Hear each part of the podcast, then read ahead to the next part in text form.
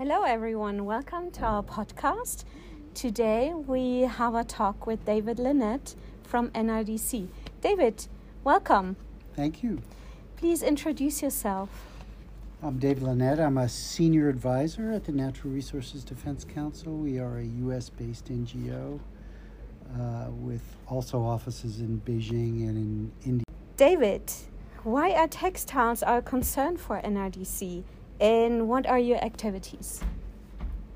Textiles are big users of toxic chemicals, particularly at the dye and printing stage.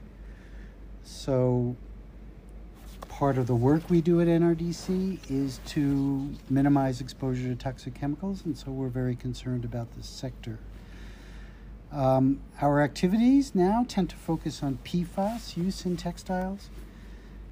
In that vein, we've got activities going on at the state level in the United States, um, supporting uh, policy development and legislative activities related to the reporting of PFAS in textile products and the prohibition of the use of PFAS in textile products.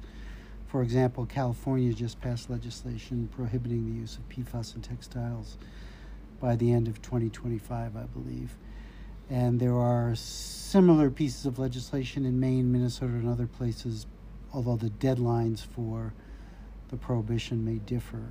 Uh, and the Maine and Minnesota bills have um, reporting requirements, notification requirements associated with them as well. Also, at the state level, we're involved in state development of uh, PFAS drinking water standards, or at least advisories, and the same is true at the federal government at the EPA level. Um, also, at the EPA level, we've been involved in activities related to um, PFAS reporting EPA just issued a final rule requiring PFAS producers to report on how many PFAS or what kinds of quantities of PFAS they produce or import, and for what sectors those PFAS uh, are sold to. Um, and at the international level, we are involved in a project now funded by the Global Environmental Facility looking at the use of PFAS and other chemical concerns in the textile sector in four countries Bangladesh, Pakistan, Vietnam, and Indonesia. So, thank you very much. Uh, that is actually very interesting and exciting what you say. And so, um, we're just wondering so, you said that at the state level, so they try to understand where PFAS is going. So, which sector uses PFAS the most, probably?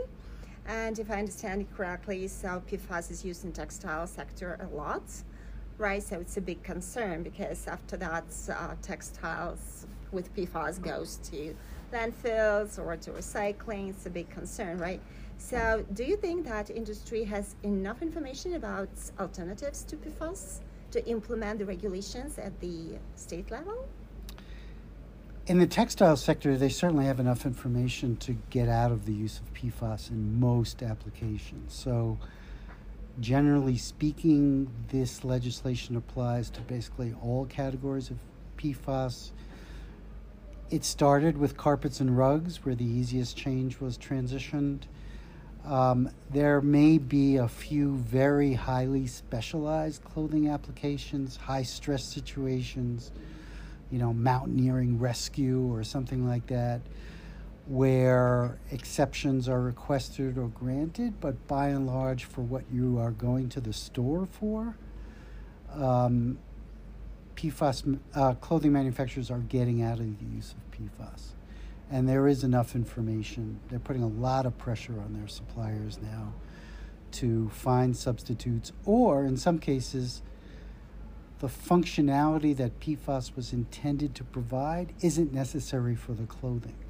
So they just said, okay, we're going to get, we're not going to have that functionality anymore in the clothes we sell. Thank you very much. That's very much appreciated. Thank you so much, David. You're welcome. Pleasure to be here.